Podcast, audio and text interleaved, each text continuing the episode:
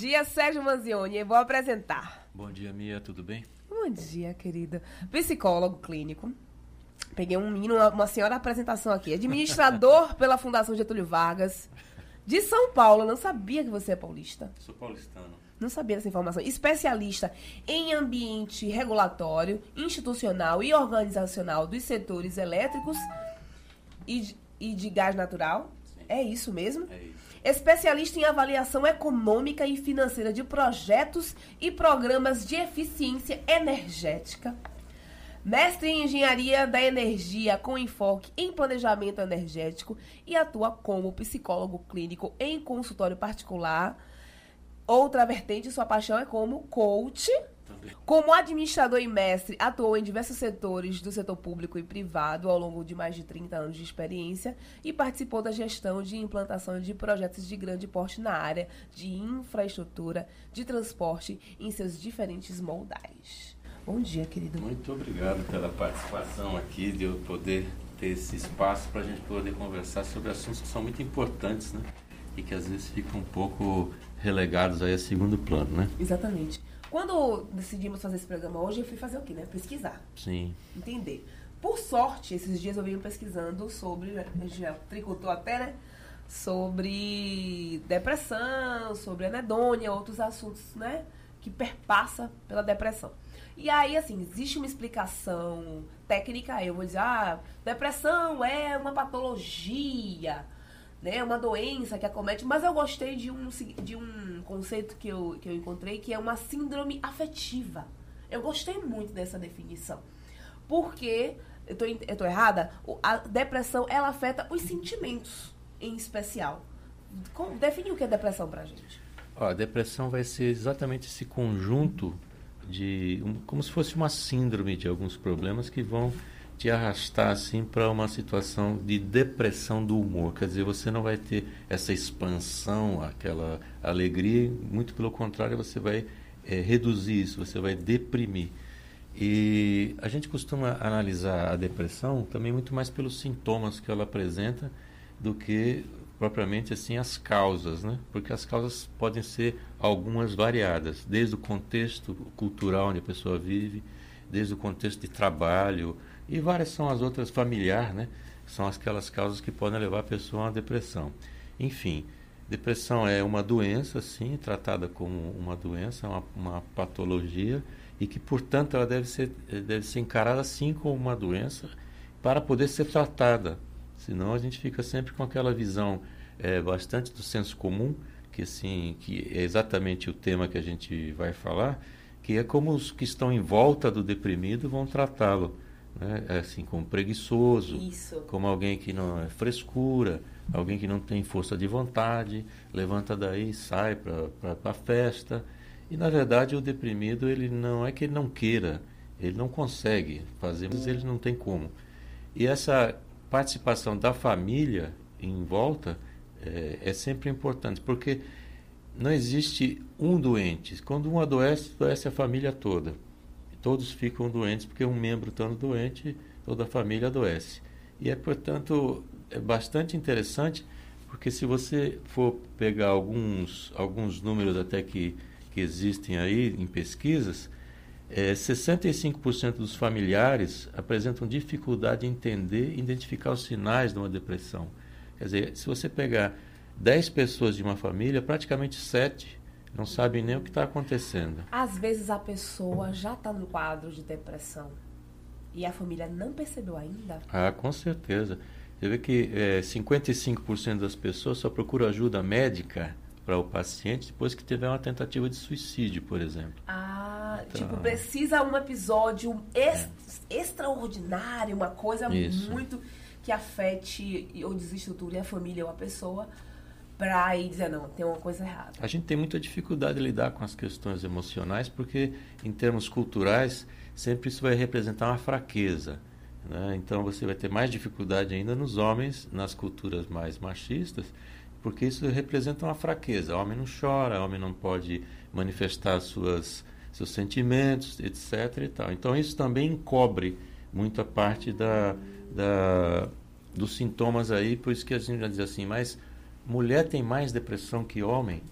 É exatamente isso.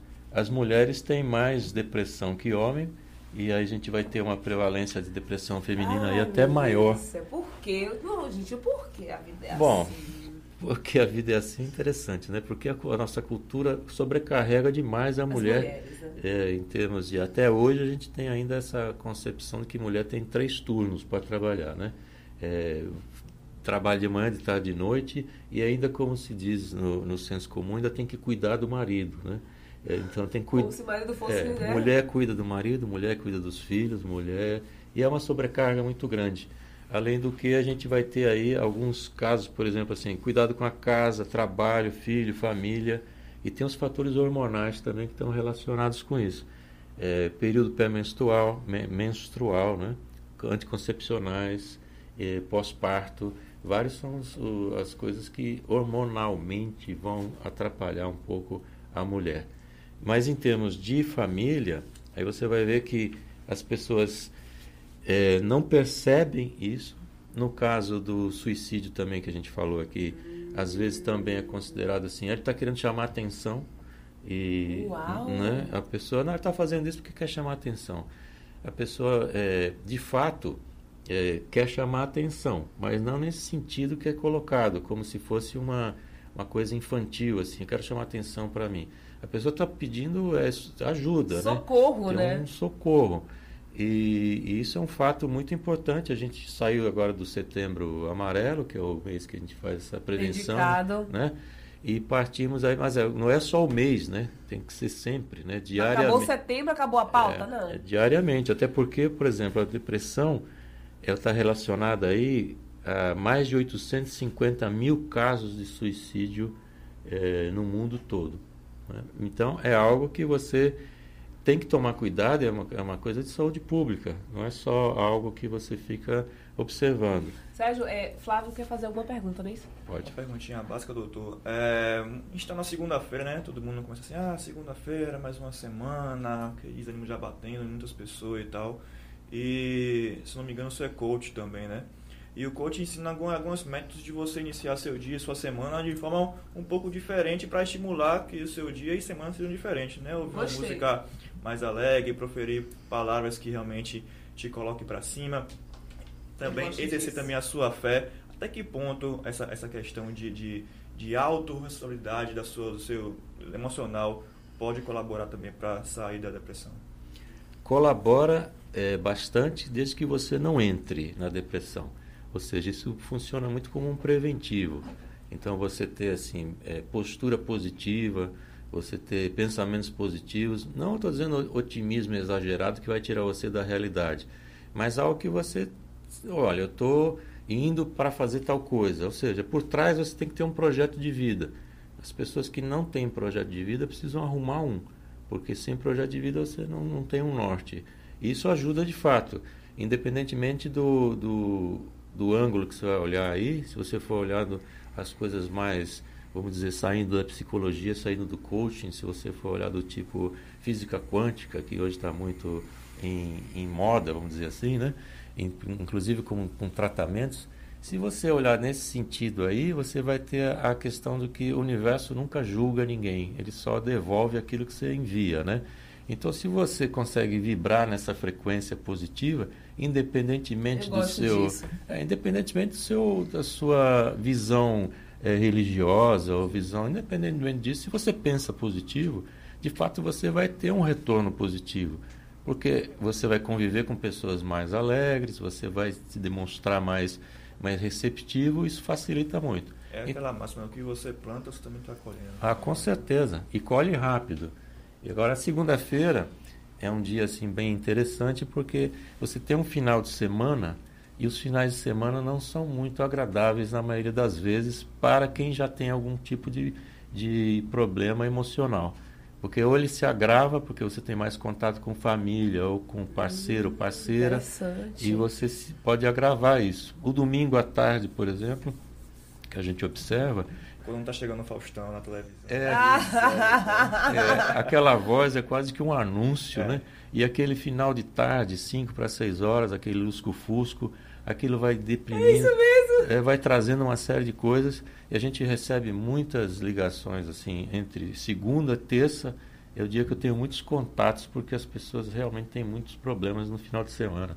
E isso, isso é complicado. Agora, voltando à sua pergunta, é, dá para evitar uma depressão?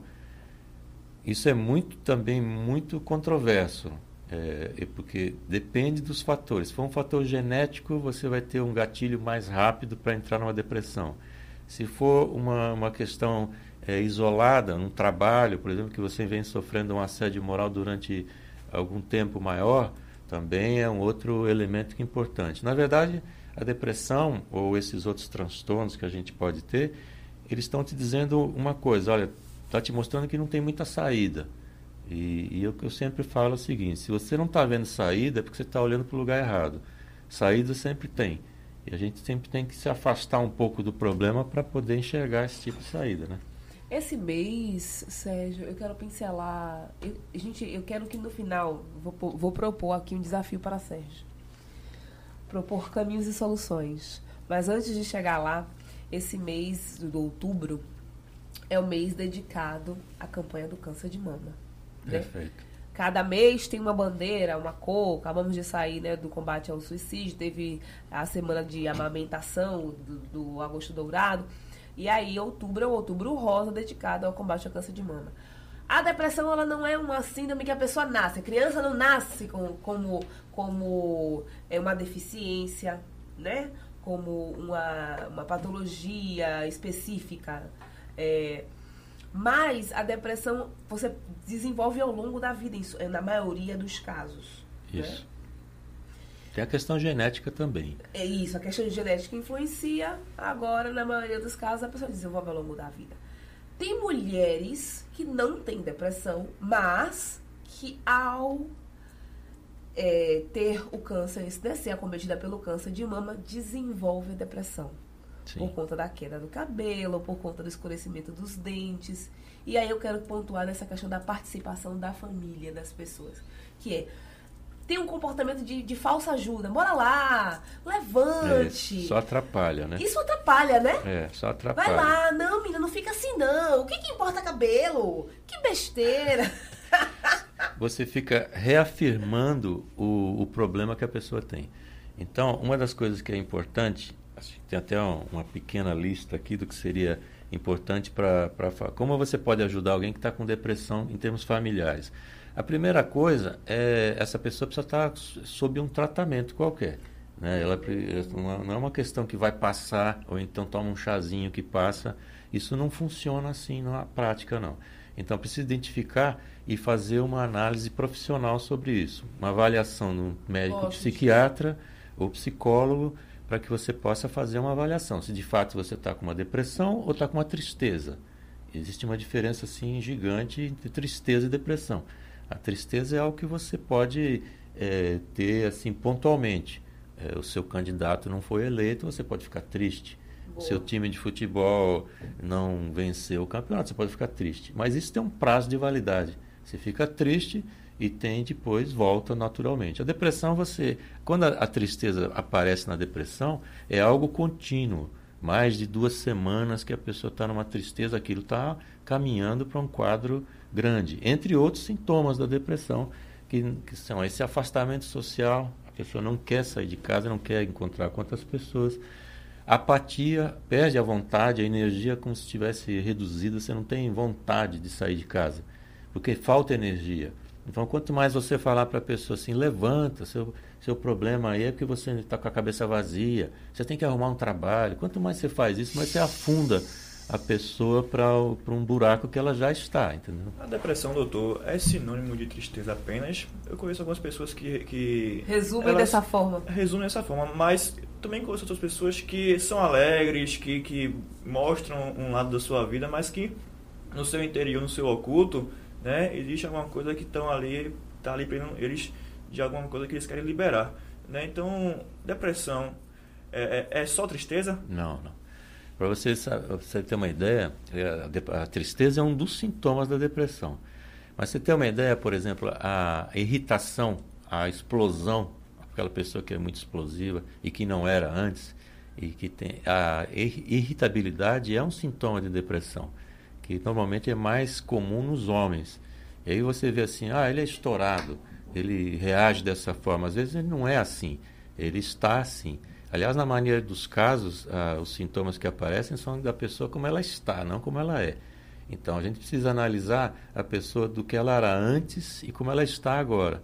Então, a pessoa, às vezes, tem um, ela está, vamos dizer assim, alegre eh, socialmente, ela está ainda naquele pedaço de, de, de espaço onde ela consegue ainda ter essa, essa desenvoltura, mas a angústia que ela pode estar passando, aquele sentimento de vazio que ela pode estar tendo ao longo da vida cotidiana, isso aí só quem, a dor só quem sabe é quem sente, né? Então a gente não, não tem ideia. Eu sempre digo o seguinte, que você olha na rua as pessoas passando, você não faz ideia da história que elas estão carregando ali, você não tem ideia do que está passando uma pessoa, e às vezes são coisas assim, terríveis, e a pessoa vai segurando a onda. E aí também outra coisa é que você tem é, variações de, de, do grau de depressão. Não necessariamente a depressão é uma coisa, uma chave liga e desliga. Você tem leve, moderada, grave. Isso por isso que eu digo, é preciso ter uma avaliação é, especializada. Gente, deixa eu contar uma coisa pra vocês. Sérgio Mansioni rezou a gente. Hipnotizou. São, hipnotizou. Sabe o que aconteceu? Ó, leitura, leitura corporal. Psicóloga já tava lendo aqui. Eu fiz assim, ó. Bem plena, sentei aqui, gente. Fiquei olhando pra Sérgio e para o mar. Me empolguei. Já são nove. São nove e três da manhã. Ficamos por aqui. Sérgio, querido, obrigada. Eu que agradeço. Deixa eu compartilhar pra vocês. Nosso Café com Entrevista, sempre com um convidado diferente, mas, a partir de hoje, uma notícia linda. Sérgio Mansioni, nosso primeiro colunista oficial do Café Duplo. E toda segunda-feira vai estar falando sobre... vai falar sobre assuntos que correspondem a você. Autoconhecimento, saúde mental... Vamos falar sobre coach, sobre desenvolvimento pessoal, falar sobre fobias. Participe, já prepare as suas perguntas, que vai ser, um, vai ser uma consulta pela, pelo rádio. E vamos falar sobre depressão também, sempre. E porque esse assunto isso, vai voltar em muitos momentos. Hoje em dia, por exemplo, estima-se que existam aí dezoito milhões de brasileiros em depressão. E desses dezoito milhões, doze milhões estão sem nenhum tipo de tratamento. Isso é dados da Organização Mundial de Saúde. Então a gente precisa voltar sempre nesse tema para não deixar isso como se fosse uma frescura, né? É, ou se fosse gente fraca. Gente fraca, mas não é isso. E eu também acompanhei que em vinte anos vai ser o, a síndrome que é a segunda, a segunda maior síndrome do mundo. vinte anos não, dois mil e vinte. É? Está é? mais perto tá mais do que, perto do que eu imaginava.